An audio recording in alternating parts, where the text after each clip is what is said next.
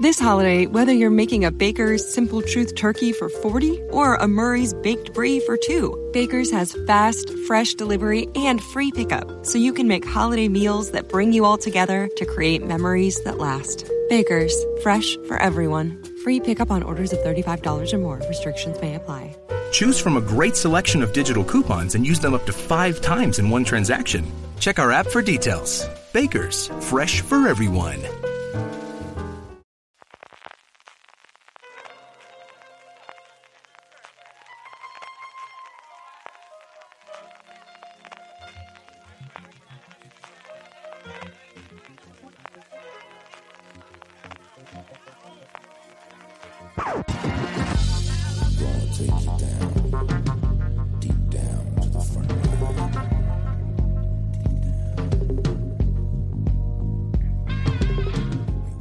Bienvenidos a Top, el programa de fuera de series donde hacemos esas listas relacionadas con el mundo de las series de televisión que tanto nos gustan y seguimos celebrando el decimoquinto aniversario del estreno de Perdidos y aprovechando la ocasión para hablar de esa gran serie.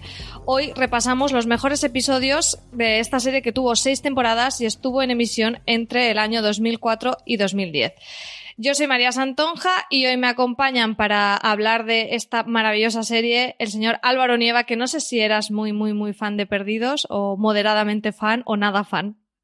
Eh, yo fui fan, pero me fui un poco desencantando y bueno, ahí, ahí estuve, pero sí la viví muy, muy, muy, muy mucho. Y me ha hecho gracia que me llame señor Álvaro Nieva porque me están pesando estos 15 años como ya, ya son 15. Es que somos señores porque si vimos perdidos en emisión, eso es que ya nos convierte automáticamente en señores y en señoras. Eso es así, los años pasan.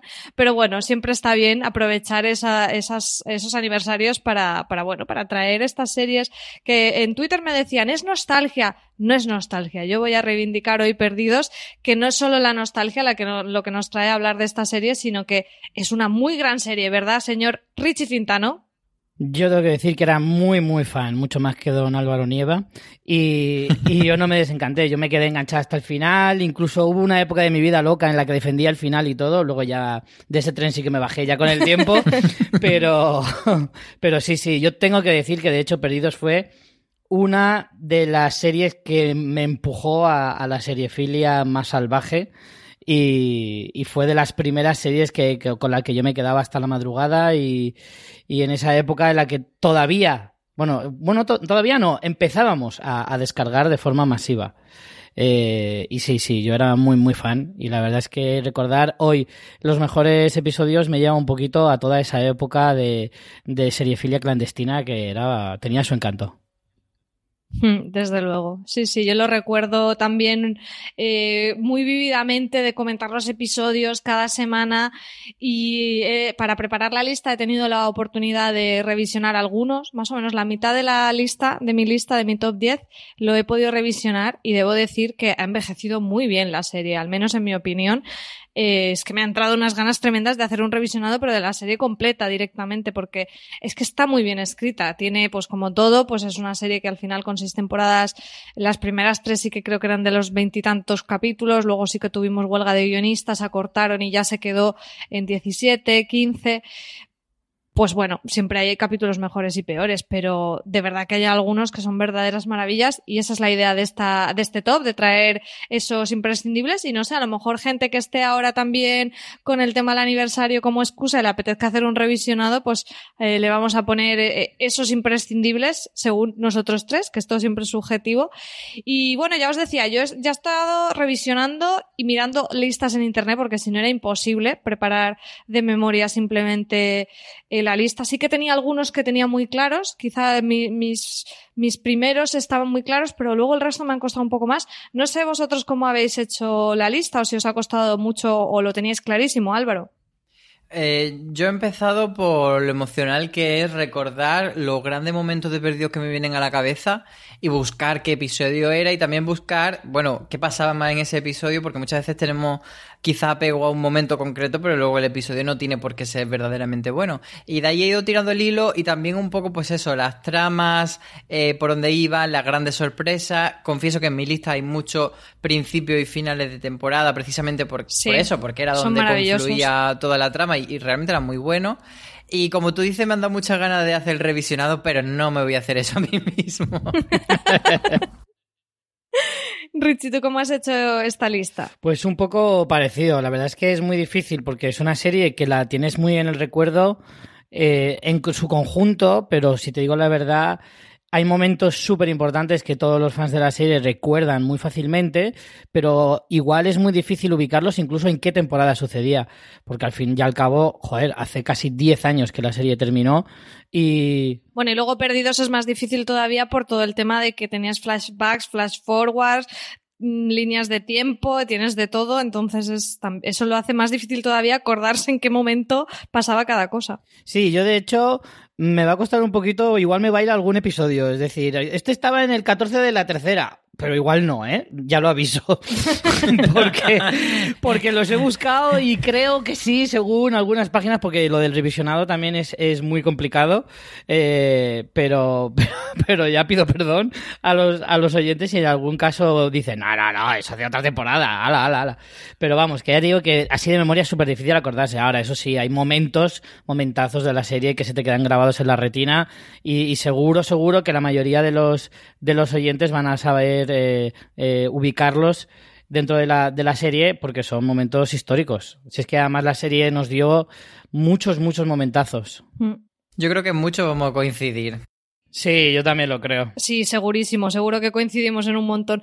¿Alguno de vosotros dos habéis, eh, habíais vuelto a ver algo de Perdidos o desde que terminó en 2010 no habíais visto nada, Álvaro?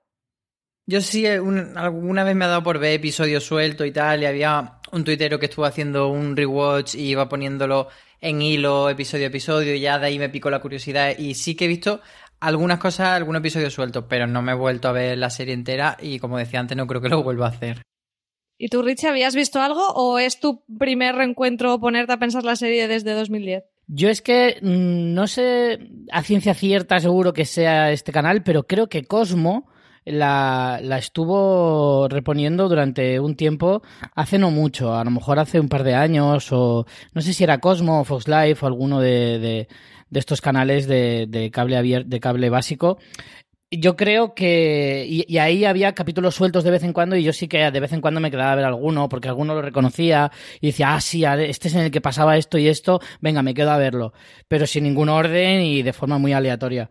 Sí que yo, uh, yo creo que sí que puede llegar eh, el día en que me plantee un revisionado entero de la serie, porque sí que me gustaría poder vivir eh, de nuevo todo lo que sucede en, en Perdidos Sí que es verdad que yo durante mucho tiempo pensé, es que yo creo que Perdidos, si le quitas el componente de sorpresa, a lo mejor se queda en una serie no tan interesante, pero creo que no es así. que yo también lo pensaba y, y, ahora me lo estoy replanteando, ¿eh? porque yo sí que no había visto nada desde que terminó y con estos, no sé si he visto cinco o seis entre ayer y hoy, eh, pienso que tiene un valor porque, claro, ya ha pasado suficientemente suficiente tiempo para que no te acuerdes de cosas, pero que mientras lo vas viendo como que te vas reencontrando. Yo creo que sí que puede ser un ejercicio interesante y yo me lo estoy planteando seriamente. No sé, Richie, tú, ¿qué había un poco en... que sin hacernos spoilers de tu top, cuéntanos un poco qué había, porque Álvaro sí nos ha dicho que hay mucho, que él se ha, se ha visto poniendo mucho de principios y finales de temporadas. Sí, bueno, evidentemente la serie que, que, era una maestra a la hora de plantearnos cliffhangers y, y odiar la serie por ello, eh, sí que hay algunos de esos momentos en mi lista, evidentemente era imperdonable no ponerlos, pero luego hay otros momentos que a mí me llamaron poderosamente la atención, algunos son más entrañables, otros son más impactantes, en realidad no, no me he ido solo, creo que no me he ido solo a lo más obvio, sino que también he tenido un par de flashes de algunos capítulos que yo recuerdo que sí que me dejaron muy loco por algún detalle y, y sí que los he incluido en mi lista, así que creo que estará un poquito más variado. Pues fíjate, María, yo creo que eh, de lo que tú comentabas de revisionar o no del valor que tendría, creo que por una parte, al no estar mm, viéndolo sobre la marcha, pierdes esa esa cosa que nosotros vivimos tanto, que era comentarlo en los foros, buscar teorías, pero también sabes lo que va a pasar y puede eh, llevar la, la, experiencia de otra manera. Y creo que sería muy interesante si tú te ofreces a hacerlo, porque yo no, es ver cuántas cosas se acaban mm, cerrando y cuántas no, cuántas quedan en el aire y ver pues un poco eso, esta trama la abren en esta temporada, ver cuándo la cierra. Yo creo que puede ser bastante guay. Mm. A mí me gustaría, pero el tiempo ya sabéis que es complicado. Yo creo que si hay un revisionado tiene que ser con libreta en mano y efectivamente rindiéndole cuentas al señor Lindelof y diciéndole, a ver, a ver, a ver, esto de los polar me lo pusiste aquí, no me lo cerraste aquí, me lo dejaste, lo otro me lo dejaste abierto. Y es verdad que merece la pena si, lo si se hace eh, hacerlo con, con libreta en mano. Y yo creo que también es verdad que un revisionado de la serie, yo, yo defendía mucho el hecho de que la serie no creo que aguantara un revisionado con el tiempo si le quitabas el componente de sorpresa, pero también es cierto que tienes la ventaja de que cuando ya han pasado 10 años y prácticamente no te acuerdas de nada de la This holiday, whether you're making a Baker's Simple Truth turkey for 40 or a Murray's baked brie for 2, Baker's has fast, fresh delivery and free pickup, so you can make holiday meals that bring you all together to create memories that last. Baker's, fresh for everyone. Free pickup on orders of $35 or more. Restrictions may apply. Choose from a great selection of digital coupons and use them up to five times in one transaction. Check our app for details. Bakers, fresh for everyone. Si estás buscando un buen podcast de análisis y debate en tu idioma, te invito a que escuches Pulso y Péndulo. Yo soy Carlos Curbelo. Y yo soy Fabiola Galindo. Todos los jueves analizamos temas de actualidad en Estados Unidos y Latinoamérica. Fabi y yo no siempre estamos de acuerdo, pero sí tenemos un objetivo común. Queremos servir como antídoto contra las noticias falsas y la polarización. Pulso y Péndulo. Busca nuestros episodios en Apple Podcast, Spotify o en tu aplicación favorita serie, pues claro, todavía tienes ese, ese mm, intríngulis de cuando estás viendo la serie decir, a ver en qué momento aparecía esto, porque muchos de los giros a lo mejor tampoco te los ves venir porque ya ni te acuerdas. Entonces, un revisionado muy temprano no, pero cuando ya ha pasado casi una década, pues eh, igual sí que es buen momento. Y creo que al no, al no estás esperando que los enigmas se cumplan o que los enigmas se cierren como nos pasaba en aquella época, sino que ya es como, bah, esto da igual, sí que podemos centrarnos más en los personajes hmm. y, vivirlos por ellos, porque al final sí que tiene personajes muy chulos que hemos querido durante mucho tiempo. Entonces, yo creo que por ahí una cosa compensa a la otra. Sí. Hmm. Ahora que dices lo de los personajes, yo mi top me he dado cuenta que no lo he hecho voluntariamente, pero me han salido como unos personajes muy marcados, que son los que me gustaban mucho y están muy presentes en mi top.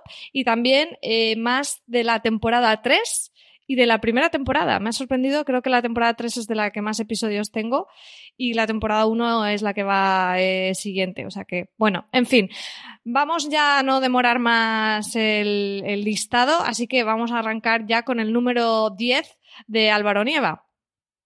Pues a ver, Voy un poco troll, la verdad, con esto, porque mi número 10 es el episodio 6 por 17 barra 18, que es El fin, el último episodio de Perdido, que no defiendo como episodio como tal lo que hablaba Richie antes, pero sí que creo que, que es un episodio que, bueno, que está ahí y que no podemos obviar y que me parece interesante, por un lado, por el componente de la experiencia, como lo vivimos. Fue uno de los primeros episodios que se vio a, la misma hora que en Estados Unidos, en varios países, no solo en España, sino también en Reino Unido, en Portugal. Hubo como muchos países que se sumaron a esa fiebre de perdido de ver el último episodio y como experiencia, ya os digo, me parece que era un game changer en aquel momento. Y, luego el episodio, a mí lo que no me gustó fue la sexta temporada. Me parece totalmente una basura, toda la trama que sí, el templo, el faro, todo era un rollo.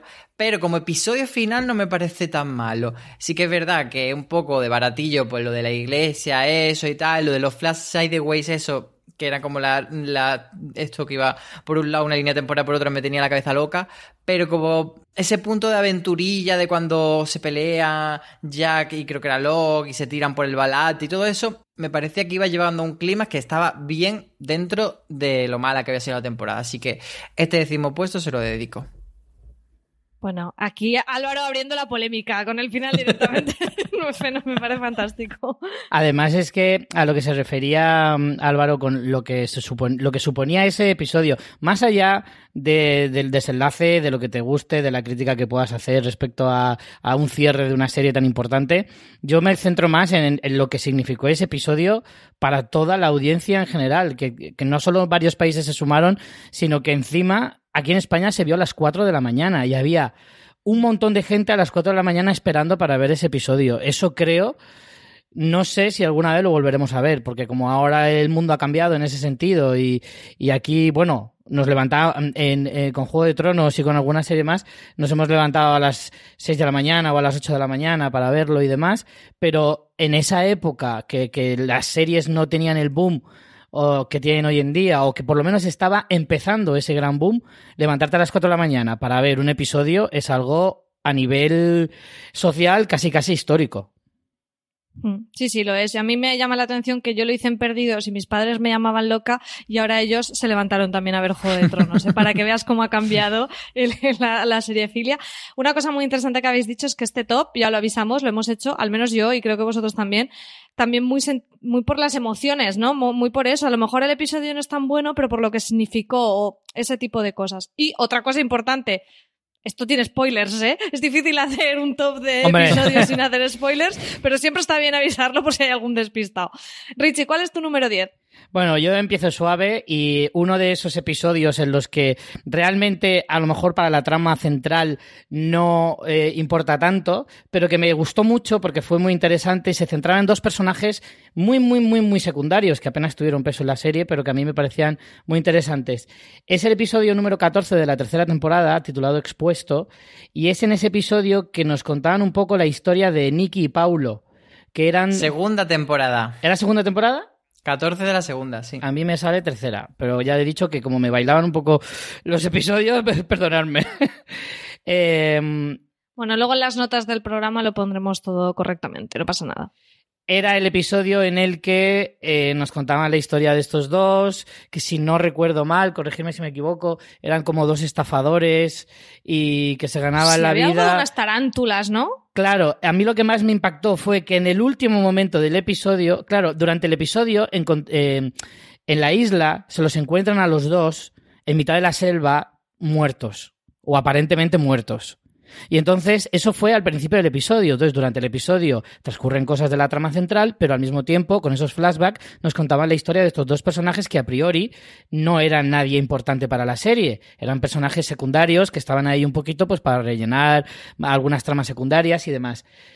Pero nos cuentan su historia y a mí lo que más me impactó de ese episodio es que justo en el último momento del episodio descubrimos que no estaban muertos, que les habían picado, les, había- les habían picado unas arañas y estaban como eh, petrificados. Pero todos daban por hecho que estaban muertos y los enterraron. Y justo cuando los estaban enterrando es cuando empiezan a mover los dedos de la mano. Y entonces mueren enterrados vivos. Entonces, ese momento me pareció increíble. Eso en un momento de la temporada que no era ni final y que además, ya digo, es una trama secundaria, me pareció Muy de increíblemente historias para no dormir o Alfred Hitchcock presenta o algo de eso, ¿eh? totalmente. Y dentro de todo lo que es Perdidos, ese tipo de detalles a mí me fascinaban. Ujú. Bueno, pues mi número 10 eh, a lo mejor es un poco raro porque eh, toda esta gente que había en la cola del avión no creo que no tiene muchos fans, pero a mí me gustó mucho el episodio Los, otro, los otros 48 días de la segunda temporada, el episodio número 7, que es aquel en el que volvíamos a revivir como el piloto y todos esos días que habían transcurrido hasta ese punto de la serie, pero desde el punto de vista de todos los supervivientes de la cola del avión, a los que ya habíamos visto algunos, en algún episodio anterior habíamos visto a Ana Lucía, que se encontraba con, con Jean, no recuerdo bien, pero es este en el momento en que como que nos los presentan más eh, como grupo, ¿no? Y, y bueno, me pareció impactante y interesante, sobre todo por su originalidad narrativa, ¿no? De decir, bueno, pues ahora te cuento esto otra vez desde otro punto de vista.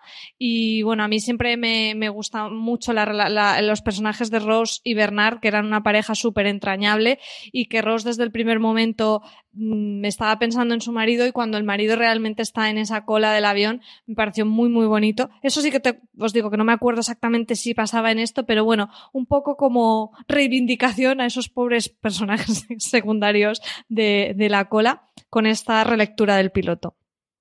A mí es que Rose y Bernard me gustaba mucho. De hecho, ese episodio es uno de los que estaba a punto de meter en la lista que se me ha quedado fuera. Bueno, pues vamos con tu número 9, Álvaro. Pues precisamente eh, tenía razón Richie, era el 314, no el 2, se me había Ah, ido vale. el número. y era justo este episodio que pensaba que nadie iba a meter en su lista porque de hecho lo he metido un poco troll porque es probablemente el episodio más odiado de la historia de Perdidos.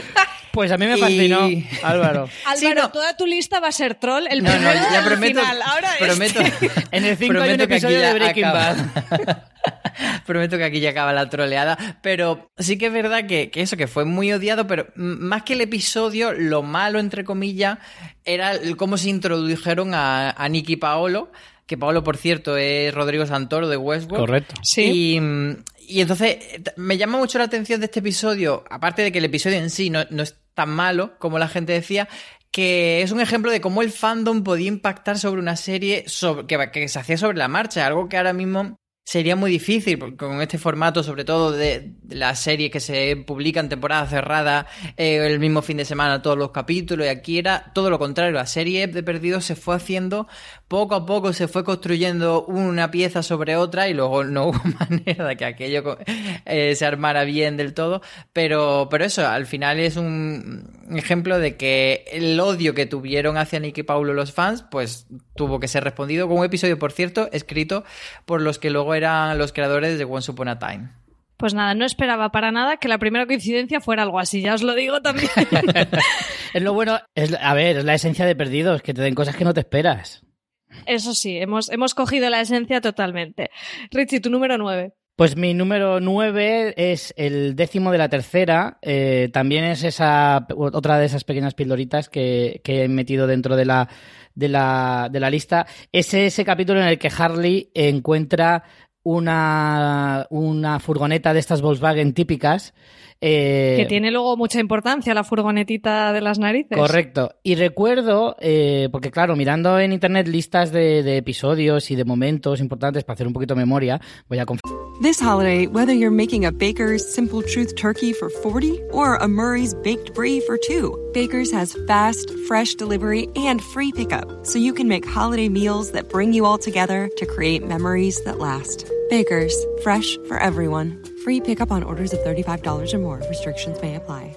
Choose from a great selection of digital coupons and use them up to five times in one transaction. Check our app for details. Bakers, fresh for everyone. Si estás buscando un buen podcast de análisis y debate en tu idioma, te invito a que escuches Pulso y Péndulo. Yo soy Carlos Curbelo. Y yo soy Fabiola Galindo. Todos los jueves analizamos temas de actualidad en Estados Unidos y Latinoamérica. Fabi y yo no siempre estamos de acuerdo, pero sí tenemos un objetivo común. Queremos servir como antídoto contra las noticias falsas y la polarización. Pulso y péndulo. Busca nuestros episodios en Apple Podcast, Spotify o en tu aplicación favorita. Confesarlo, eh, me he encontrado con este momentazo y, y de repente me ha venido un flash a la cabeza y recuerdo esa escena en la que Harley, eh, con, que, que era una escena que definía mucho al, al personaje. Porque no recuerdo quién más llevaba la furgoneta, pero él se pone a, a dar vueltas en un prado con la furgoneta, con una cara de felicidad Ay, sí, maravillosa, como diciendo, estamos en una de las situaciones más terribles que podría tener el ser humano, estar aquí abandonados con cosas raras que no entendemos nada. Y en ese, en ese infierno, entre comillas, que están viviendo, pues siempre salía la sonrisa de Harley, el buen humor y esa, eh, ese, ese tipo tan amable y tan afable.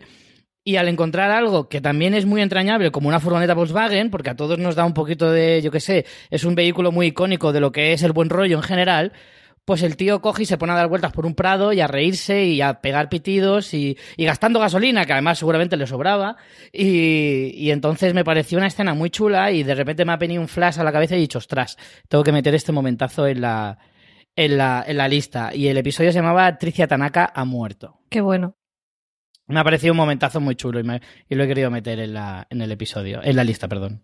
Vale, pues mi noveno es, eh, ya lo confieso, es el único episodio que he metido de la sexta temporada, el episodio 9 que se llama A Eterno, que es aquel en el que por fin descubríamos quién narices era el tipo este de las pestañas de Richard, que era aquel que no envejecía nada, eh, interpretado por Néstor Carbonell, que era un misterio y de repente me meaba de la risa que era español y se llamaba Ricardo. Richie, era yo no sé si tú te canario. acuerdas. Se llamaba, ojo, se llamaba Ricardus, para ser exactos. Claro, porque era, Lo tuve- era de 1800. Yo tuve Ricardus de Nick de Messenger mucho tiempo, lo reconozco. Pues este era en el episodio en el que veíamos esa historia con su mujer que estaba moribunda y él viajaba para intentar buscar eh, un médico que le ayudara, pero que en cambio pues la arrestan por asesinato y acaba como esclavo en un barco que casualmente eh, naufraga en la isla y él es el único superviviente. Y bueno, vemos esa relación con, con Jacob y demás cuando llega toda esa mitología que ya en la sexta temporada se empieza a desvelar con mucho detalle.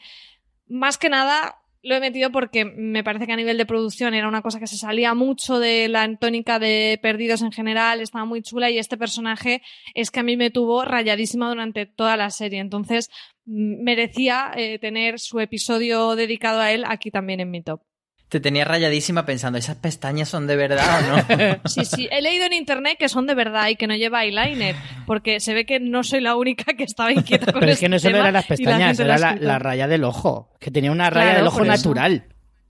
Natural, sí, sí, de nacimiento. bueno, eh, Álvaro, vamos con tu número 8.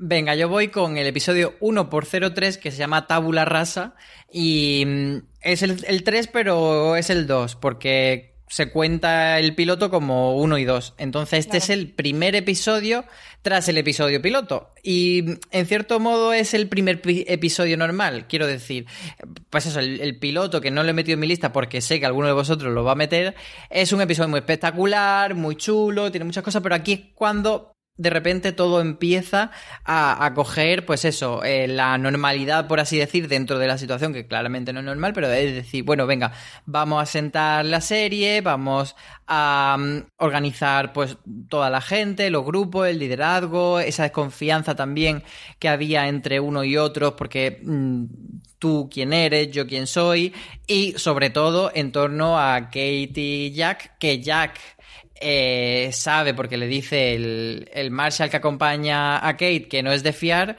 pero bueno, decide fiarse de ella, un poco también porque le gusta, y Kate es la que protagoniza los primeros flashbacks de la serie. O sea, este es el primer episodio que mete flashback individuales y es cuando vamos conociendo pues un poco ella, que era fugitiva, etcétera, y al final acaba con esa tabula rasa que es el título, que es como eh, que todo empieza de cero y, es Jack diciéndole que no quiere que le diga por qué era una fugitiva, sino porque eh, está en este nuevo comienzo y pues eso, se va a fiar de ella. Muy bonito ese simbolismo también de cómo ellos. eh, ese pasado es importante, además es un recurso, el flashback es un recurso básico en Perdidos, pero como en la isla mm, son su yo más verdadero, está, está muy bien. No lo, no lo recordaba este episodio. Richie, ¿cuál es tu número 8? Pues yo en mi número 8 he puesto eh, el 19 de la tercera temporada. Llevo 3 de la tercera temporada eh, porque creo que para mí es la mejor. Y, es el capítulo en el que Sawyer se reencuentra con eh, Anthony Cooper. Recordaréis este personaje porque tuvo un par de momentos increíblemente importantes dentro de la serie.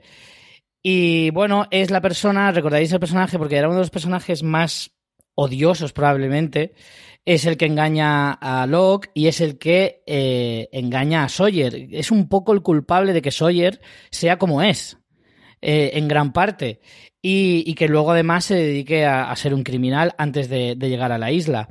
Y entonces... Pero ¿Este el no era padre- el padre de Locke luego? Sí, sí, sí, correcto. Ah, pero, vale, que, vale. pero es el episodio, es el episodio en el que Sawyer eh, mata a Anthony Cooper.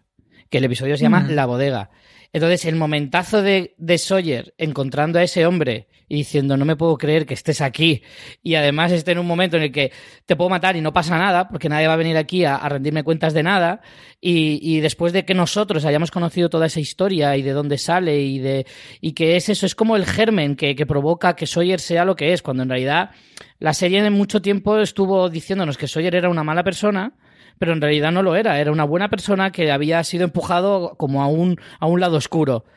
Y cuando nos contaron ese lado oscuro de dónde venía, venía a través de este personaje. Y entonces el momentazo en el que Sawyer consigue romper con eso y, y- le asesina es para mí, vamos, o sea, sublime.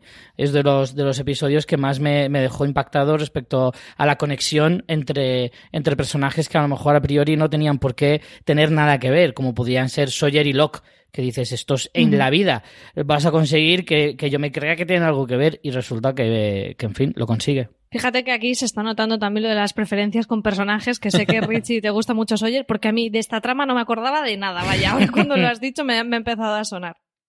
Pero es verdad que mm, Perdido nos gustaba mucho todo el tema de los flashbacks y tal, porque nos daban como ese bagaje que tenían los personajes, pero muchas veces no aportaban nada y era mm, mero relleno. Y por ejemplo, en este caso, el de Sawyer sí que entendemos mucho del personaje. Entonces, está muy bien elegido el episodio. Sí, porque es lo que tú dices, efectivamente, como en prácticamente todos los episodios tenías un flashback, es cierto que, el 80% no aportaba prácticamente nada, porque únicamente te daba pues un poco el, historial de, cada personaje, pero el, en algunos casos eran datos imprescindibles, imprescindibles para entender un personaje o entender toda una trama.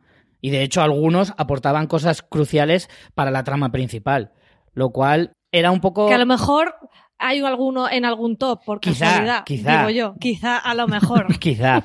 Pero a mí eso me, gustaba un poco porque era como escarbar un poco entre, eh, yo qué sé, voy a poner un símil un poco raro, pero cuando vas a un supermercado y hay un, un cajón desastre de ofertas y dices, seguro que no hay nada, y encuentras la buena. ¿Sabes? Ese DVD que dices, no me puedo creer que esté aquí en un montón de películas de mierda. Pues era un poco como buscar el bueno dentro de, un saco de cosas malas. Pues sí, pues sí. Eh, los flashbacks tenían su punto en perdidos y yo creo que es lo que le hacía ser lo que era. Bueno, yo voy a cambiar un poco de tercio. El episodio que eh, yo vengo a traer aquí en mi posición número 8 es de la segunda temporada, episodio 3. Ya estamos dentro de la maldita escotilla que nos estuvo sufriendo y es el episodio que se llama Orientación, eh, porque es la primera vez que vemos uno de estos famosísimos vídeos de orientación de la iniciativa Dharma que luego crearon toda la mitología, mucha parte de la mitología de Perdidos se empieza a descubrir en ese, en esa primera estación de, dentro de la escotilla, con esos vídeos, con este doctor Marvin Candle, que, que me parece maravilloso. O sea, todo aquello como lo hicieron a nivel de diseño de arte me parece impresionante y también es cuando empezamos a entender qué hacía ahí dentro Desmond Hume con apretando ese botón cada 108 minutos con el código de los números para que no acabara el mundo directamente. Y esto eh, genera también una de las primeras de los primeros enfrentamientos entre Jack y Locke, que era un poco ese punto de la más la mente más científica, más analítica y la mente más mística o que creen la fe, ¿no? Cuando ellos dos debaten sobre por qué tenemos o no que apretar el botón. Entonces, creo que es uno de los episodios como imprescindibles para construir toda esa mitología de, de las series de orientación. Álvaro, vamos con tu número 7. Pues si antes he dicho algún episodio doble, este es triple, es el 4 por 12 por 13 por 14, que es No hay un lugar como casa, que es el final de esa cuarta temporada, en el que pasó de todo y, y sobre todo, pero una de las cosas más importantes que pasó fue que Ben Linus consiguió mover la isla y todos nos quedamos súper locker diciendo dónde se ha llevado la isla, qué ha pasado, eh, porque él también se iba de la isla al mover la isla, era todo rarísimo. Y además se cerraba la trama de la temporada que, que empezaba con los seis de Oceanic que habían salido, pues bueno, se contaba un poco cómo habían salido por fin, que, que se escapaban en, en el helicóptero, Sawyer iba en ese helicóptero pero se tira porque no había suficiente combustible y había que elegir generar peso. Entonces, esa parte también era como muy emocional. Kate despidiéndose de él porque él le dice algo en el oído y él se tira. Y, mm, y, luego también este episodio tiene algo muy guay, que el helicóptero para primero en el carguero donde está Jin, y, pero no le da tiempo a él a salir del barco antes de que explote una bomba que había en el barco, y entonces vemos cómo el helicóptero se va con Sun llorando entre lágrimas y el, carguero explotando, que era un momento que a mí se me quedó muy, muy a fuego porque es de lo que más he sufrido. O sea, esa muerte de Jin, que luego no era tal cual, luego volveríamos a ver a Jin de alguna manera u otra, pero eh, yo le lloré mucho a, Jin. Y luego, para colmo, tenemos eh, la revelación de los flash forward, que era lo que movía esta temporada, que era quién estaba en el ataúd que iban todos a visitar y era nada menos que Locke.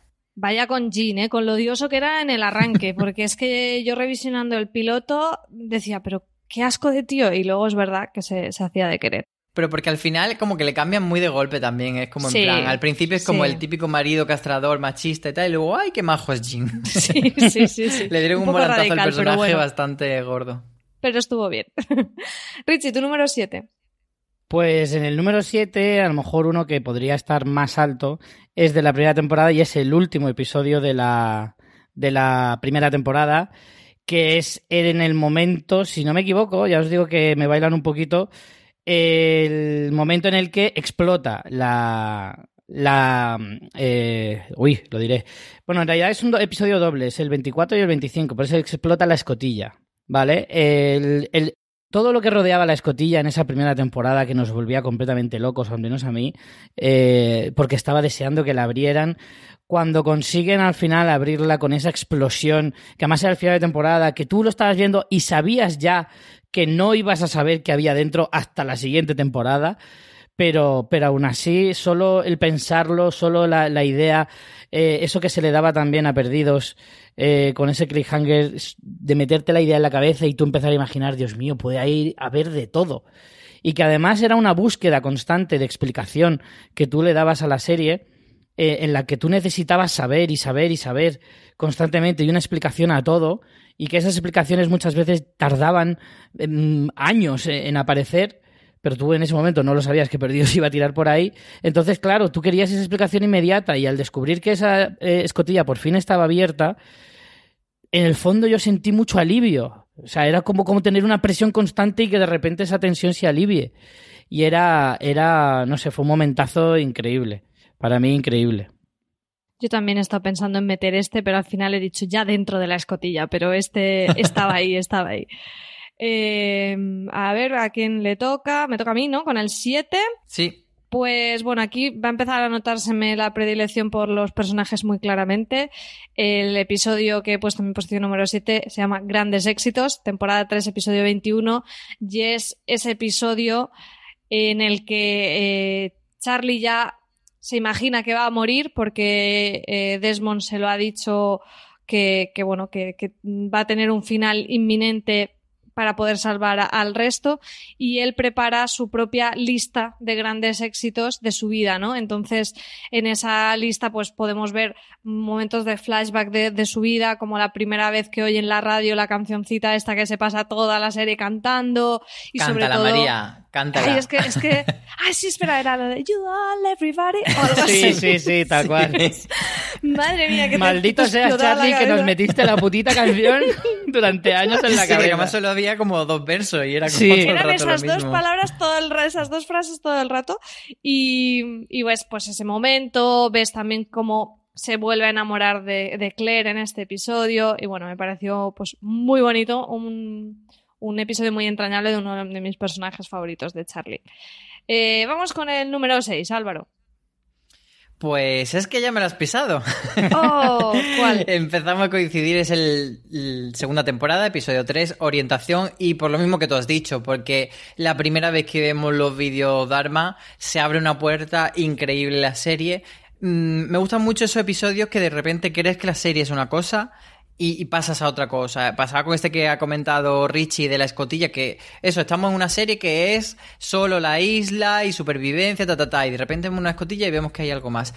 Y en este de orientación ya es que se abre ese universo de Dharma que a mí me flipaba, aunque luego Dharma, bueno, tampoco fuese tan guay como o, tan cerrado como esperábamos, pero sí que me parece muy chulo lo que a ti en aquel momento eh, se te abría por delante. Y todo eso, ese momento que tú recordabas también de Jack y Locke eh, con creer o no creer, y que finalmente es Jack quien pulsa la tecla, porque si recordamos lo que estaban haciendo era que tenían que volver a pulsar los números porque no estaba Desmond, etcétera. Entonces, que Jack Sí. sea la primera que hace como darse a la fe, pues también es bastante orientativo de- del cambio del personaje y pues eso he metido este episodio de orientación.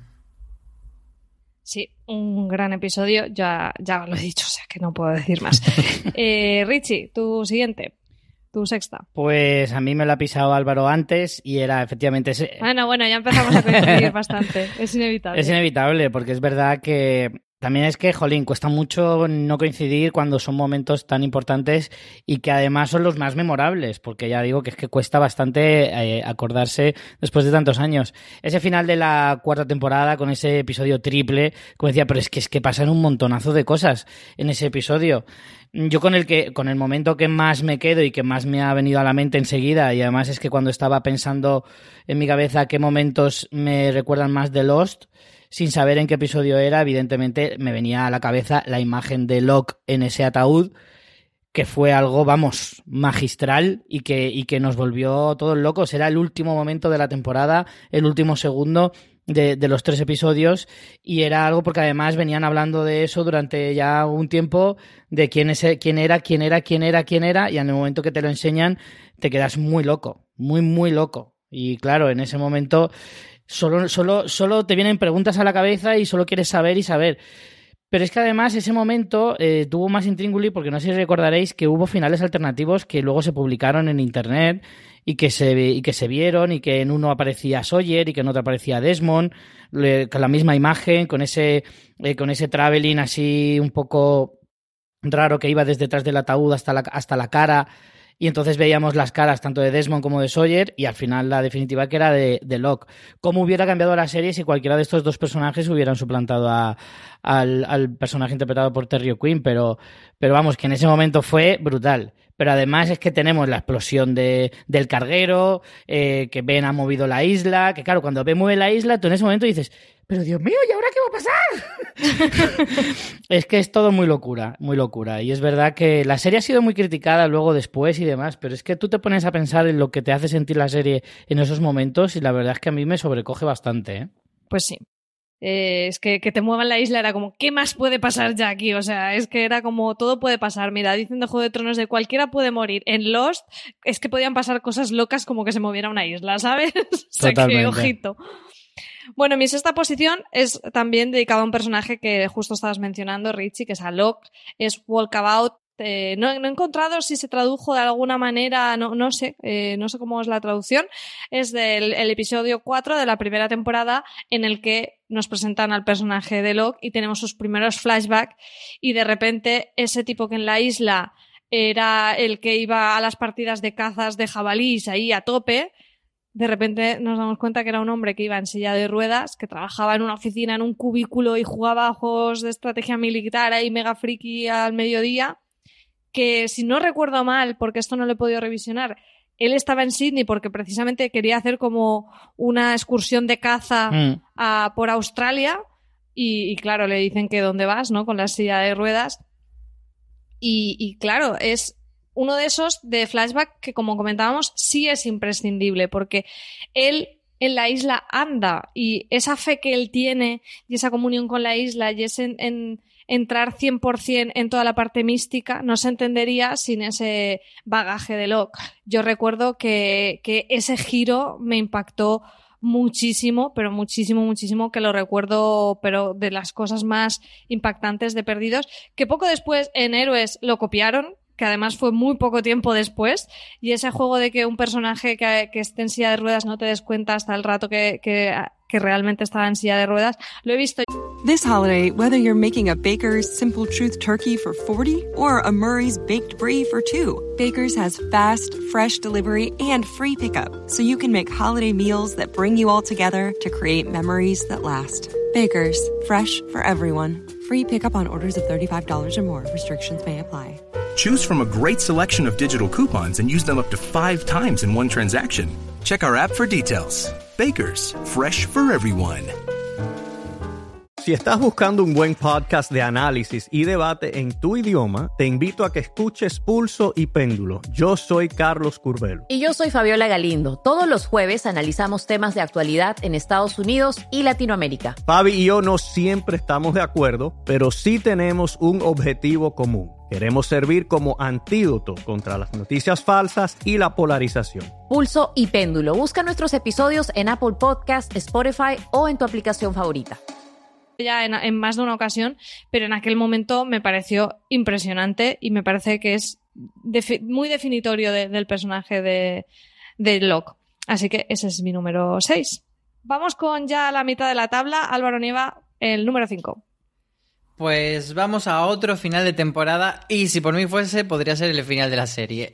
Os hablo del final de la quinta temporada porque la 6 es una basura, pero este, este episodio que es un poco sin Dios porque tiene muchísimas cosas, también un episodio doble, eh, pero mm, tiene un momento muy guay que es ese final de Juliet eh, dando los golpes contra la bomba y haciéndola estallar y y que provoca una cosa muy típica de... De hecho, estaba dudando entre poner este o el siguiente, porque ya es el momento en que vemos a Julie morir y salir en brazos de Sawyer, pero me gustaba más este por, por cómo hacía perdido eso de dejarte durante todo el verano con la incertidumbre de qué había pasado. Aquí nos quedamos con ese flashazo de, de ha sonado la bomba, ha explotado y a ver qué pasa con la isla y te quedas ahí, pues eso, hasta que llegue la nueva temporada. Y luego es un episodio que pasaban muchas cosas porque, eh, por ejemplo, también era cuando veíamos a Jacob con el hombre negro, que en aquel momento era muy guay, que ahora lo piensa en perspectiva y era una trama que no iba a ningún lado, pero en aquel momento sí era muy guay verlo.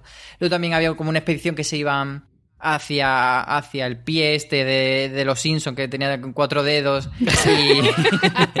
y, se iban a, a, cargarse a Jacob y todo era muy loco.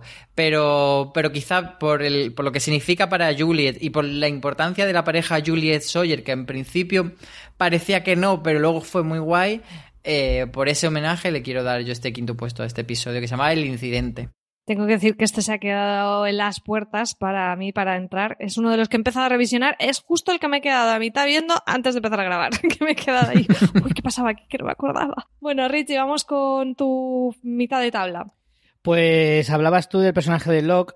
Yo a Locke tengo que decir que al principio no le soportaba, ¿eh? No me caía nada bien. Era un personaje que, que le tenía cierta manía y me costó mucho empatizar con él.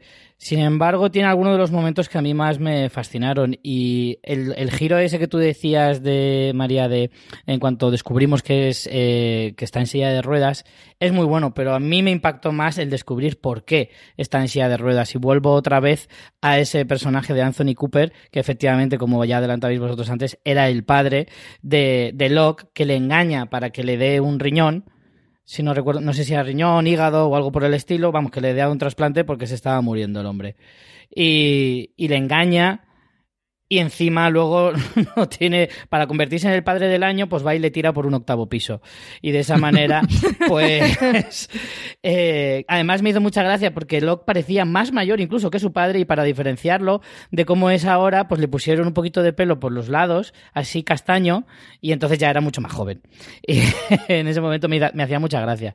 Pero a mí descubrir eso de la manera en la que se queda en silla de ruedas en este episodio, eh, que era el 13 de la tercera temporada, El hombre de Tallahassee, eh, me fascinó, me gustó muchísimo, porque además creo que era de los primeros episodios en los que aparecía precisamente este personaje de Anthony Cooper, que como ya decía antes, me parece que es uno de los personajes secundarios que están fuera de la isla y que más han marcado a, joder, a dos de los principales, a dos de los primeras espadas de la serie como son Loki y Sawyer.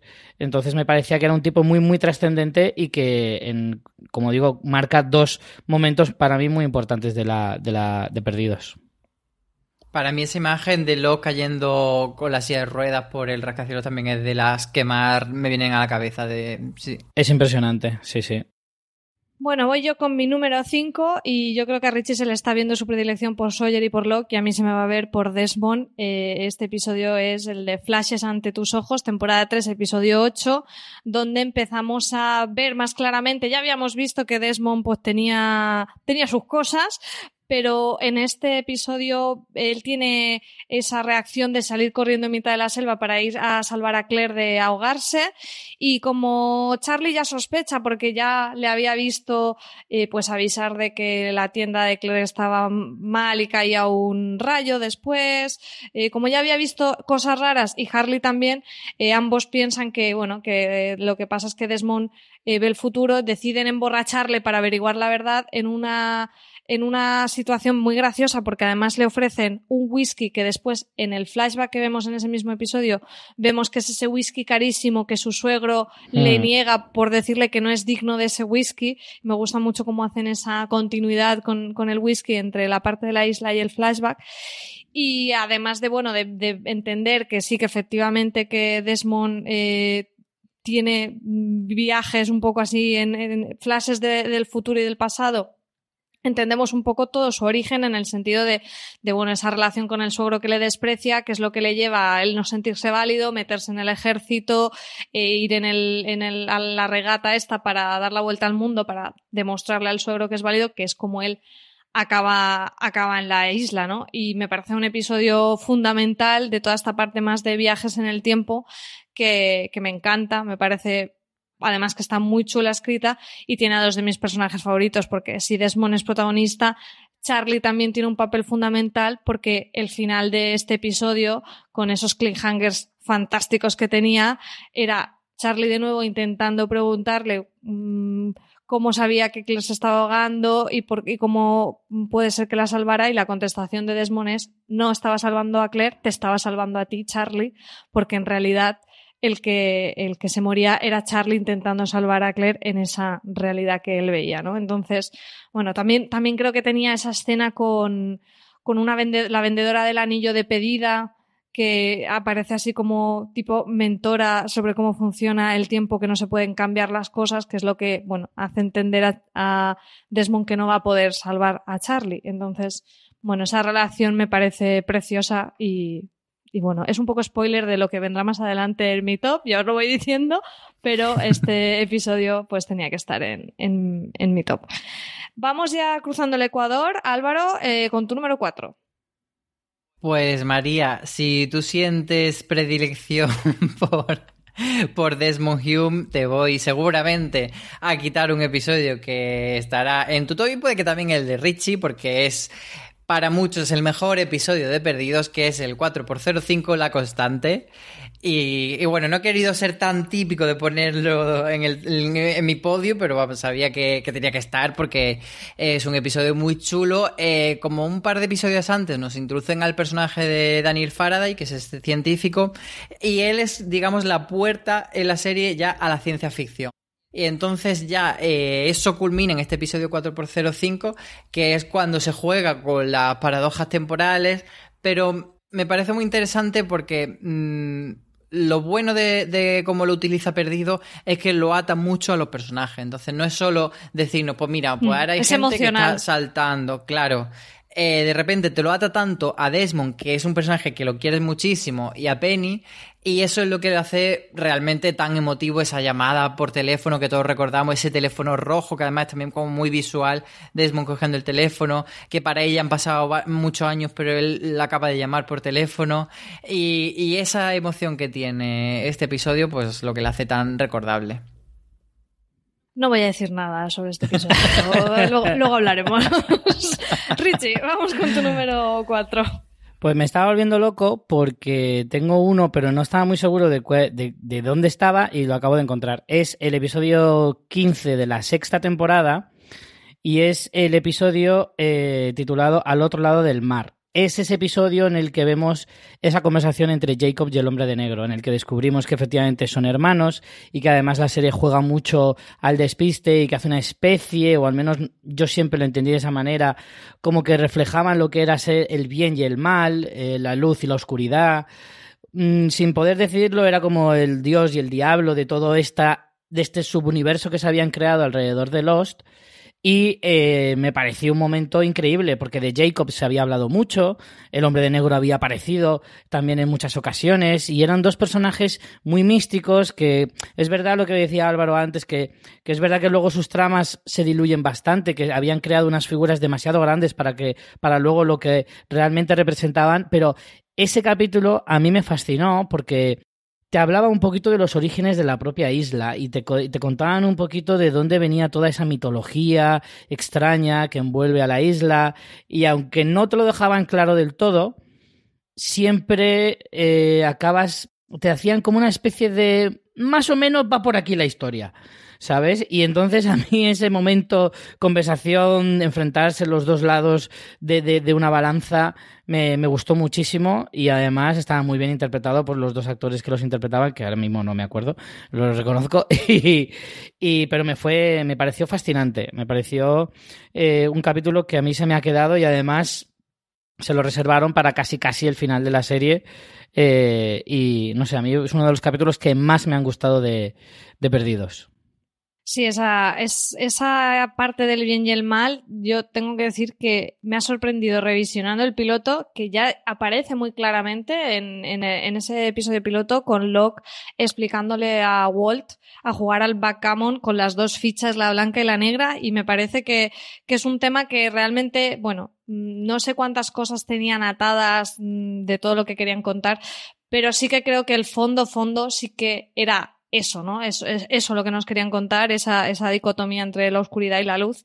Y, y sí, descubrir todo esto. Creo que en, en su momento fue un poco a lo mejor decepcionante porque teníamos muchas expectativas, pero bueno, es lo que pasa muchas veces con las expectativas. Pero ahora, viéndolo ahora con perspectiva, creo que está bastante guay toda la mitología, aunque Álvaro diga que la sexta temporada es una basura. Está bien lo de. Dilo por tercera vez, Álvaro, dilo por tercera está bien lo, de, lo del bien y el mal y del, pero como la forma en la que resolvía lo del hombre negro y Jacob era una basura, pero vamos, insoportable. bueno, eh, no, sé si habrá más de la sexta temporada para que Álvaro pueda seguir diciendo que es una basura. Por mi parte, ya os, adelanto que no, spoiler, no. Por la mía tampoco. Eh, vamos con la número 4 que he puesto yo y me cuesta mucho porque ya a partir de aquí tengo que decir que me ha costado un montón ordenarlos.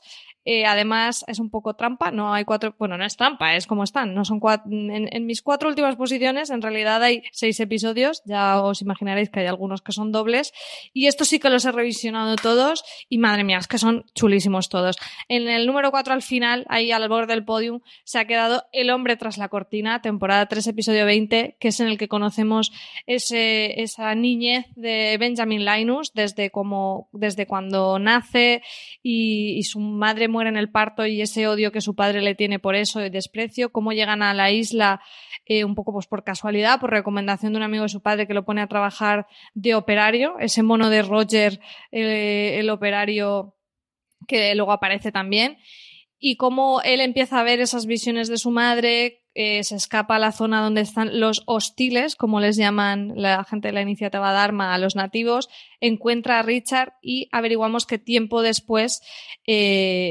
Ben eh, se unió o, bueno, como que hizo este complot, esta purga, eliminando a toda la iniciativa Dharma, incluido a su padre, en la famosa furgoneta Volkswagen que ha comentado antes Richie, que luego encontrará a Harley mucho tiempo después. Que también me viene a la mente lo que has comentado tú, Richie, del maquillaje. Aquí también cuando Linus es mayor y el padre, mm, hay que hacer un poco de salto de fe, porque creo que el maquillaje de efectos especiales para envejecer ha mejorado bastante. Seguramente. Y y para terminar, eh, eso es lo que teníamos en la parte de flashback, pero en la isla tela marinera también, porque eh, Linus lleva a Locke a ver a Jacob por primera vez.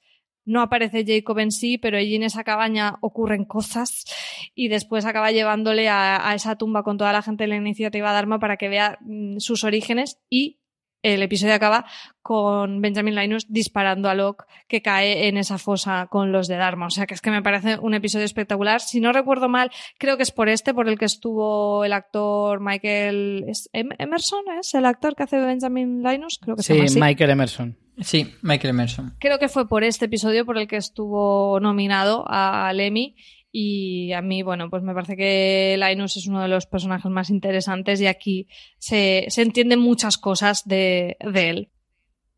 Entramos ya en el podium. Álvaro, ¿cuál es el número 3 de tu lista? La medalla de bronce, pues eh, va muy en relación con un episodio que ha dicho Richie. Él ponía el final de la primera temporada y yo pongo el principio de la segunda, que es el episodio titulado Hombre de Ciencia, Hombre de Fe, y que, bueno, también habla mucho de esto que ya hemos comentado con, con, el episodio de orientación, de esa dicotomía entre Jack y Locke de ciencia y de fe. En este caso la tenían con la dicotomía de abrir o no la escotilla y, bueno, lo que pasaba era que Jack se iba porque Jack no quería hacerlo en ese momento, que era de noche y quería que estar más seguro y lo que hacía era que se iba y eran Jack y, o sea, perdón, Kate y Locke los que abrían esa escotilla y, además teníamos ese comienzo musical tan chulo del episodio con el tema Make Your Own Kind of Music, que era el que escuchaba insistentemente Desmond cada vez que tenía que levantarse, hacerse los cereales y teclear el numerito en la escotilla. Así que por, esa apertura a un nuevo mundo que hablábamos antes, he elegido este episodio en el número 3. Madre mía, si hablábamos de que se pegaba la canción de Charlie, esta no era para menos tampoco, ¿eh? Madre mía. se metía en el cerebro. Richie, tu número 3. Pues me da mucha rabia, pero me lo acaba de pisar Álvaro. Efectivamente, si tú hablabas antes de las debilidades, yo me estaba reservando mi mayor debilidad de perdidos para el final, evidentemente, porque para mí Desmond era el personaje. Eh, a lo mejor no era el más eh, interesante o su historia, que era muy buena, probablemente no tenía los mejores giros, pero para mí era un personaje que me enamoró desde el primer momento. Era un tipo agradable, con una historia también con lo que tú decías del suegro, de, de, Penny, que además tiene mucha importancia luego la trama principal y todo el misterio que había alrededor de esa escotilla. Es que a mí el tema de la escotilla me volvió muy loco. Y entonces yo he elegido este episodio en vez del de la constante porque es la presentación de, de, Desmond. Es el descubrimiento de ese personaje, que para mí es mi personaje favorito. Por eso lo he metido aquí. Eh, descubrir lo que había dentro, lo que estaba explicando antes del final de la primera temporada, con ese regustío que te dices, Dios mío, ¿qué habrá ahí dentro? Pues claro, descubrir lo que había dentro, pues es, es vamos, el, el sumun.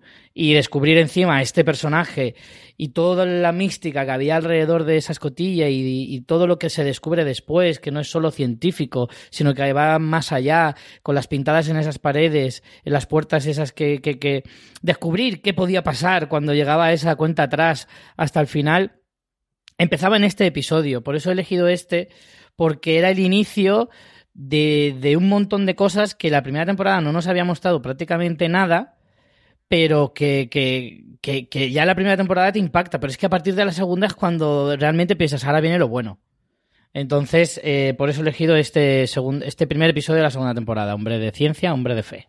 Pues yo para inaugurar mi podium eh, tengo el piloto, eh, piloto, temporada 1, episodios 1 y 2, porque era un piloto doble. Eh, os lo dije que estaría. Está, está, y además, como os digo, lo he revisionado y es que ha envejecido fenomenal, o sea, está fenomenalmente escrito. Aparte del impacto, se, sabéis que en su momento fue el, el, episodio de televisión más caro hecho a, a, hasta esa fecha. Se estima que fue como unos 14 millones de dólares, una cosa así. Encontrado, bueno, las cifras como no difieren, ¿no? Encuentras según, según eh, el medio, encuentras una cifra, pero imaginaros la barbaridad. Y es que es un, episodio maravilloso de introducción, tienes todo el punto de vista de, Jack, sobre todo. En la, segunda parte ya se introducen también algún flashback más de Kate, sabiendo que es la que, es, la que iba presa en el avión, de, de Charlie, que tiene el problema con las drogas. Me ha encantado volver a verlo. O sea, vas viendo todos esos, todas esas semillitas con, con Locke mirando hacia el mar, eh, sentado como con una paz tremenda el perro Vincent, que luego os acordáis que había muchas teorías de todo será un sueño del perro, yo ni me acordaba que existía el perro y por ahí estaba. Toda la parte del humo negro, que en ese momento no se ve que es humo negro, pero se ve que es como un monstruo en la isla, muy Jurassic Park, me recordó que yo no recordaba que aparecía tan al principio. Bueno, me parece espectacular. La química entre Jack y Kate desde el primer momento es una pasada de piloto. Eh, yo recomiendo que lo volváis a ver, aunque sea estos dos episodios porque de verdad que te entran unas ganas terribles de decir el siguiente, el siguiente, el siguiente. Eh, eh, sigue siendo un, episodio fantástico y creo que como piloto eh, tiene muchas de las cosas que tiene que tener un buen piloto para sembrar ese universo y para que tengas muchísimas ganas de más. Vamos con el segundo, Álvaro.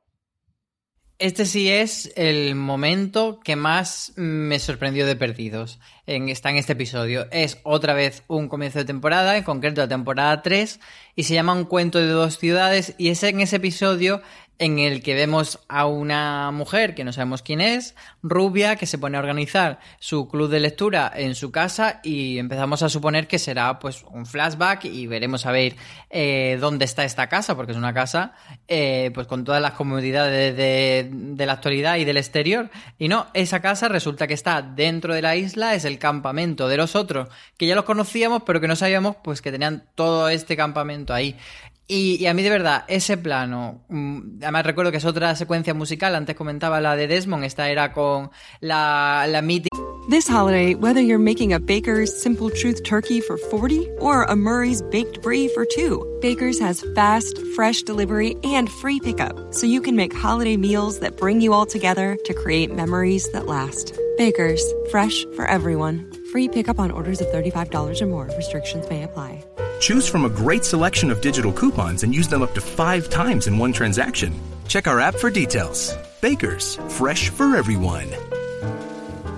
Si estás buscando un buen podcast de análisis y debate en tu idioma, te invito a que escuches Pulso y Péndulo. Yo soy Carlos Curbelo. Y yo soy Fabiola Galindo. Todos los jueves analizamos temas de actualidad en Estados Unidos y Latinoamérica. Fabi y yo no siempre estamos de acuerdo, pero sí tenemos un objetivo común. Queremos servir como antídoto contra las noticias falsas y la polarización. Pulso y Péndulo. Busca nuestros episodios en Apple Podcast, Spotify o en tu aplicación favorita canción de Petula Clark de Downtown.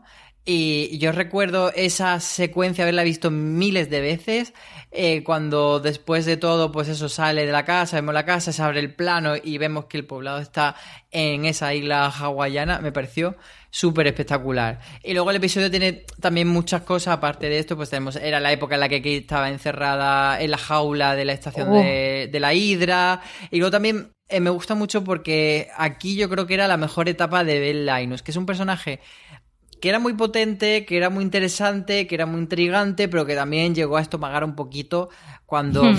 se ponía con todo esto de ello, como creerse el elegido, creerse que sabe más que nadie, que el control luego no era para tanto. Entonces a mí me gusta esta etapa de Linus y por eso me cuento, me, me quedo con esta etapa de la tercera temporada.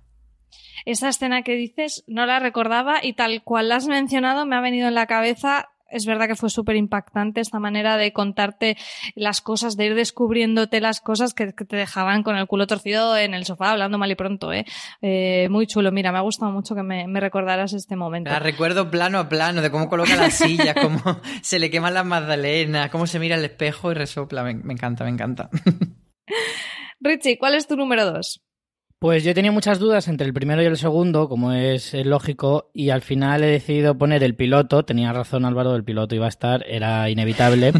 Eh, el piloto lo he puesto en mi, en mi top 2, porque, bueno, ya lo decías tú, una serie que empieza eh, con un avión estrellándose en una isla en mitad de la nada joder, toma todo mi dinero y haz más.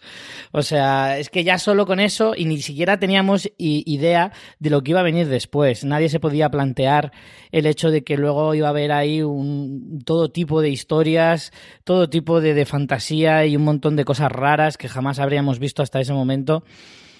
Y aún así, a mí ya la serie me, interesó desde el primer momento.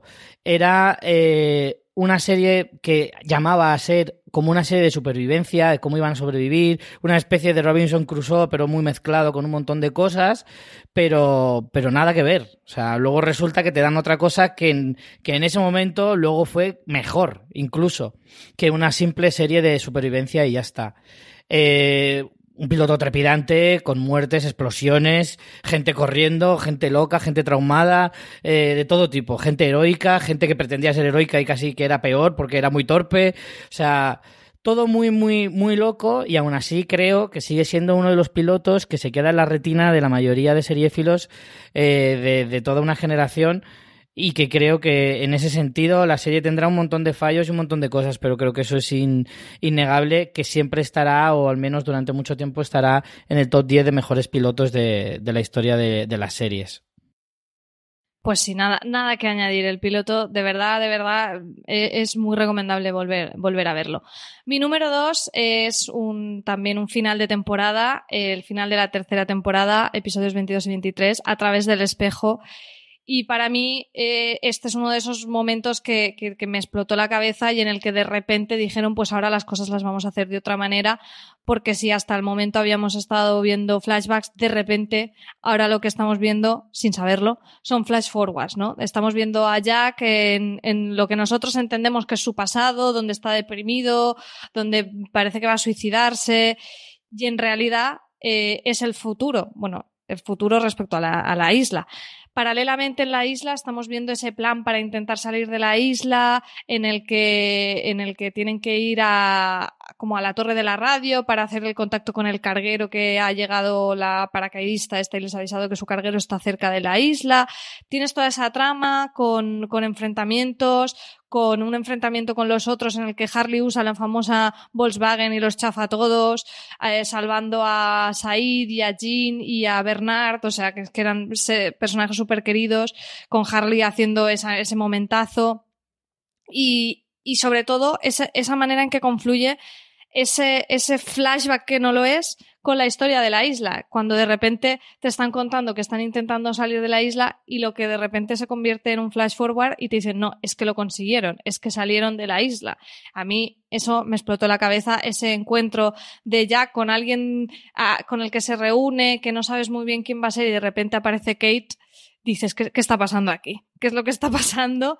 Y esa maravillosa frase de tenemos que regresar, Kate, me parece brutal, ¿no? Cuando él admite que se equivocaron al salir de la isla, que es cierto que su vida mm, y todo lo más importante que hicieron en su vida fue en la isla, él es un fracasado cuando ha vuelto y, me, pareció, o sea, fue uno de esos momentos de me explota la cabeza eh, de perdidos y me pareció brutal, o sea, me pareció brutal esa manera de, de, de coger todas tus herramientas a nivel de narración y, montar esta maravilla que es el final de la tercera temporada, que en general me gusta muchísimo. Bueno, ya veis que de la tercera he puesto el 20, he puesto el, el 21, he puesto el 22 y he puesto el 23 en mi top, así que ese final de la tercera temporada creo que es de mi parte favorita de la serie. Bueno, ha llegado el momento. Eh, vamos a ver cuál es el top 1 de mejores episodios de Perdidos de Álvaro Nieva. Pues me lo habéis pisado. Concretamente me lo ha pesado María Santoja ahora mismo porque es a través del espejo. Eh, yo me quedo con este episodio eh, sobre todo por Charlie, por ese momento. Para mí el, Not Penis Bot escrito en la mano es lo más icónico de, de Perdidos y me parece que es eh, si no el único de los pocos eh, personajes de, de, Perdidos que se va muy en alto. Hay muchos que eran muy interesantes y empezaron a perder interés por ejemplo, allí cuando era de repente un zombie y no sabías quién era, o gente que iba y que venía. Estaba para arreglar cosas luego él. ahí era para. Aquí hay unos cables, toma, arréglalo tú. Eh, es para lo que estaba luego. Y, y, de repente te aburría. Y, y, Charlie sí que se va en un momento súper álgido. Y me parece que es un episodio muy emocionante. Bueno, ya lo has contado tú todo, tampoco voy a entrar en esos detalles de la trama.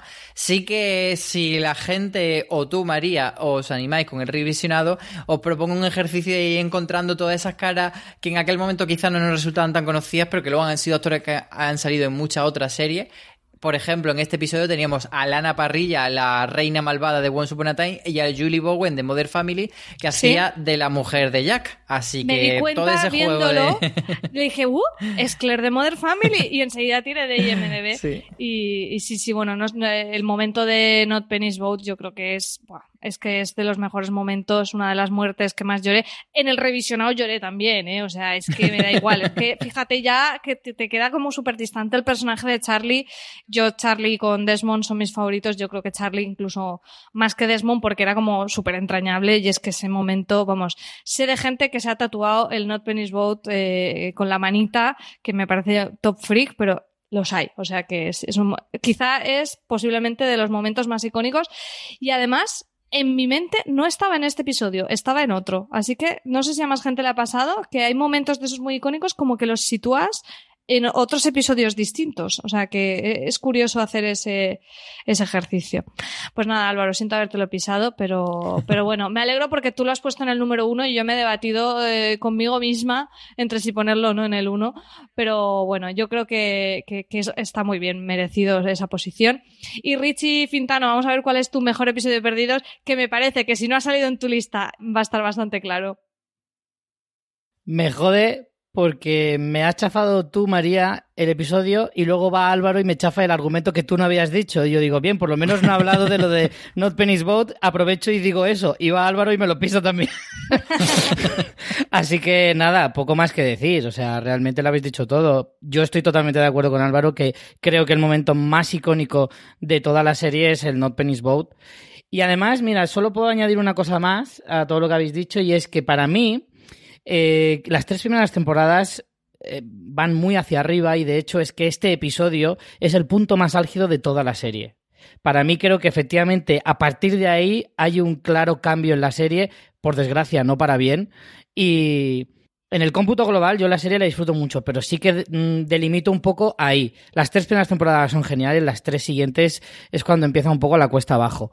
Eh, tiene momentos muy buenos. Fíjate que yo creo que la cuarta sí que aguanta en mi opinión. Yo creo que la cuarta. La quinta y la sexta no, pero la cuarta yo creo, yo la pondría como. Tiene momentos muy buenos la cuarta. La cuarta tiene momentos y de hecho. No sé si os recordáis cuándo fue que pilló la huelga de guionistas. Fue mitad de la cuarta. Yo creo que fue mitad de la sí, cuarta. Fue la cuarta que es la que era más cortita. Precisamente por eso. Yo creo que le afectó, al igual que la inmensa mayoría de series, esa, esa famosa huelga de, guionistas.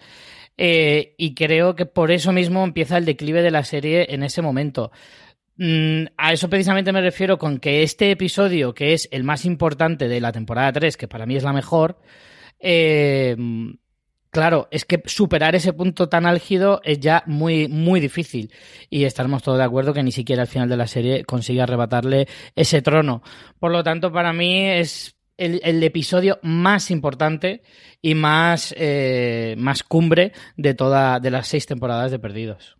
Bueno, pues vamos con mi top 1. Vosotros sois unos outsiders que vais por ahí de por libre, pero yo soy una super topicazos y, por supuesto, eh, mi número uno es La Constante, temporada 4, episodio 5. De esta temporada 4 de la que hablaba es que, bueno, que, que quizá empezó a tener problemas, pero en cambio tiene uno de los considerados mejores episodios eh, en general de Ringer. Hace un año o así hizo una lista con los 100 mejores episodios de la historia y el número uno era la constante. En Fuera de Series lo publicamos, lo podéis recuperar.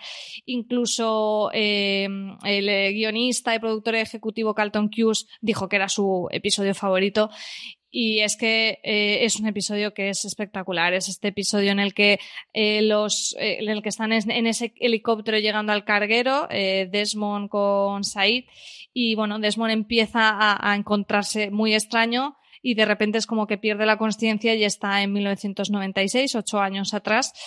Y en vez de esos flashes que había tenido hasta el momento, ahora esa unión entre las líneas temporales se hace muy muy patentes, como si en su, eh, bueno, más o menos como lo explica Faraday, ¿no? También es que en vez de tener como esa linealidad, es como que todo ocurre en el mismo momento, tanto el pasado como el presente, y por eso, bueno, es una movida maravillosa, eh, y podemos ir viendo cómo él va al pasado, va a conocer a Faraday le da instrucciones de que vaya a buscarle eh, a la Universidad de Oxford en el pasado y le da instrucciones para que lo pueda creer y, entonces que le ayude, le ayuda diciéndole que tiene que buscar esa constante en, todo este tiempo, ¿no? En ese pasado y en ese presente a la que aferrarse para no perder la cabeza y esa constante es Penélope, es Penny, su novia, y tiene ese encuentro con ella que, claro, eh, después de haberla abandonado por todas estas eh, movidas de autoestima que tenía el pobre Desmona, también mm, perjudicando,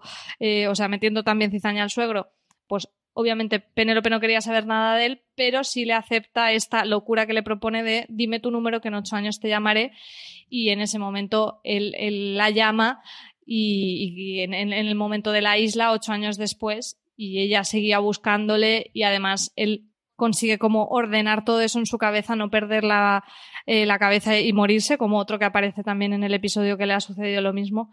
Y me parece que es, bueno, creo que de viajes en el tiempo es de lo mejorcito que he visto es un episodio precioso porque, como decía antes Álvaro, ¿no? Creo que la... Vamos, es que no, no, has podido hacer un análisis más acertado de que la gracia de, de, esos viajes en el tiempo ya no era que estuvieran tan bien metidos a nivel de guion, que lo están, porque en la constante todos esos blackouts que él tiene cuando se desvanece y va de un lado a otro están perfectamente escritos, pero sobre todo es ese componente emocional con, con ese responder Penny, eres tú y bueno, otro momentazo, frasace de, de la serie que vosotros no tenéis corazón, pero por lo menos yo lo he traído aquí a este top. No sé si se os ha quedado algún episodio más eh, que os haya quedado en la lista, algún bonus track, o si no, pues algo que queréis reivindicar de perdidos ya que estamos aquí. Pues mira, yo para mal quiero reivindicar la trama esa en la que parecía como que, que a mí yo, yo creo que la que más estafado me sentí de repente cuando el padre de Penny, que era Charles Whitmore, y, y Ben Linus se, se, reencuentran y hablan como si tuviesen un, un, juego entre ellos, como dicen, te has saltado las reglas, porque toda, entonces tú crees que, y luego no, eso era una basura y no era nada, era un señuelo como mucho otro de la serie. Y luego, para positivo o no, eh, recomendar, por si alguien no lo vio en su momento, que hay un epílogo de Perdidos que explicaban algunas cosas, y no es que sea especialmente bueno, pero sí que tenía sí. ese punto de de reírse un poco de los fans, de esa, eh, como que hacía esa cosa de, de, había dos personajes que exigían respuestas, que era un poco la voz de los fans, sí. y ellos se lo tomaban un poco a guasa. Entonces, por ese sentido del humor que demostraban ahí en ese epílogo, pues sí que lo, lo quería apuntar ahí. Bueno, pues explicaba lo del oso polar, del maldito oso polar, sí se explicaba, yo creo, sí, en el bueno. epílogo aquel, más o menos de aquella manera. Richie, ¿alguna cosita que quieras añadir? Eh, yo me he dejado algunos episodios fuera, tampoco muchos, y yo, venga, por ser un poco el contrapunto de, de, de Álvaro, que parece ahí un viejo enfadado, eh, voy, a, eh, voy a, por ejemplo, no sé, recalcar algunos episodios. A mí el del faro, eh, cuando se descubre que tienen ahí los nombres, que los números, que de los números no hemos dicho nada, esos famosos números que tanto repetía y repetía Harley, eh, que al final luego lo medio cerraron diciendo que esos números correspondían a, algunos de los personajes en una tabla que estaba, por lo visto, escrita desde hace mucho tiempo y que de alguna manera nos dejaba entender que estaban predestinados a pasar por todo eso. Eh, a mí ese giro me gustó, a lo mejor un tanto complaciente quizá, pero no sé, al final dije, venga, va, te lo compro y me, y me, me gustó bastante y es de las pocas cosas que salvaría de la sexta temporada.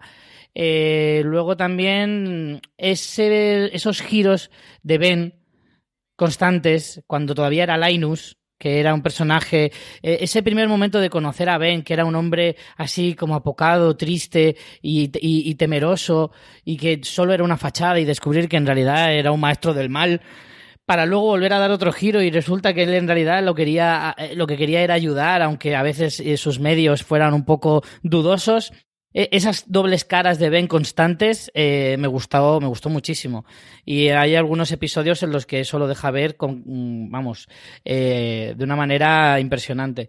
Y por último ya he dicho que a mí todo lo de la escotilla me flipaba y no lo he querido meter pero el episodio en el que la encuentran eh, por no ser tampoco muy cansino con el tema de la de la escotilla eh, pues ese episodio también me pareció muy chocante porque, pues eso, era otra, otro pellizquito y una pequeña muestra de lo que iba a venir luego a continuación respecto a toda la trama de la escotilla. Y yo simplemente apuntar que efectivamente yo de mi lista, la mitad, efectivamente, cinco puestos son para la tercera temporada, para destacarlo. Sí, yo creo que al final he tenido de la tercera uno, dos, tres, cuatro puestos. Ninguno de la quinta y solo uno de la sexta. Pues nada, chicos, eh, ha sido un placer, de verdad os lo digo. Me ha gustado un montón estar aprovechando las cosas de grabar esto para leer de perdido, revisionar y además charlando con vosotros que me habéis recordado un montón de momentos que ya no recordaba. Ha sido un verdadero placer. Sí que recomendar a los oyentes, si no lo han escuchado, que ayer mismo se publicó también un gran angular sobre el legado de perdidos, hablando un poco más sobre ese fenómeno y esa importancia de la serie, eh, ahora valorándolo 15 años después de su estreno, que sabéis que estamos con el aniversario. Y nada más, despedirnos a Álvaro, que soy muy fan de que en Twitter siempre que usa un número random usa el 815. Por supuesto. Espero que lo hayas pasado bien en, esta, muy en bien. este podcast. A mí también me ha gustado mucho repasar estos momentitos, aunque no me vaya a ver la serie entera, pero bueno, estas pinceladas sí. Para esto sí, ¿no? Para, para un Sí. poquito de, de nostalgia aquí en, en, en una dosis controlada está bien. Y bueno, Richie, Ricardus, eh, también muchas gracias por acompañarnos en este top. A mí me han entrado muchísimas ganas de hacer un revisionado y además cada vez que vea algo súper guay, mandarle un mensaje a Álvaro y decirle, mira, te lo estás perdiendo.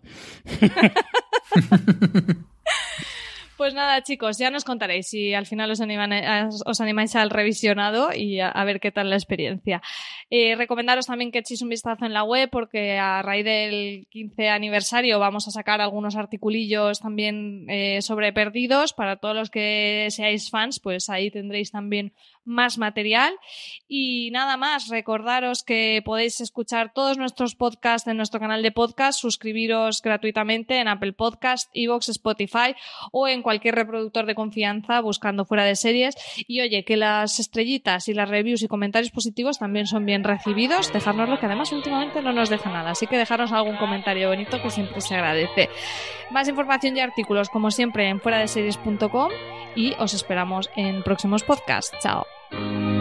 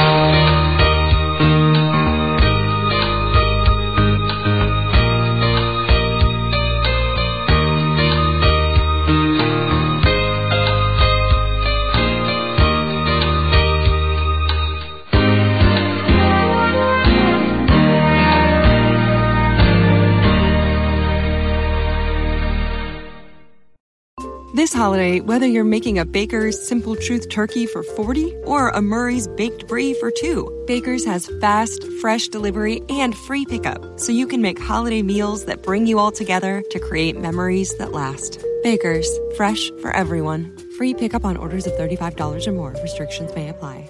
Choose from a great selection of digital coupons and use them up to five times in one transaction. Check our app for details. Bakers, fresh for everyone.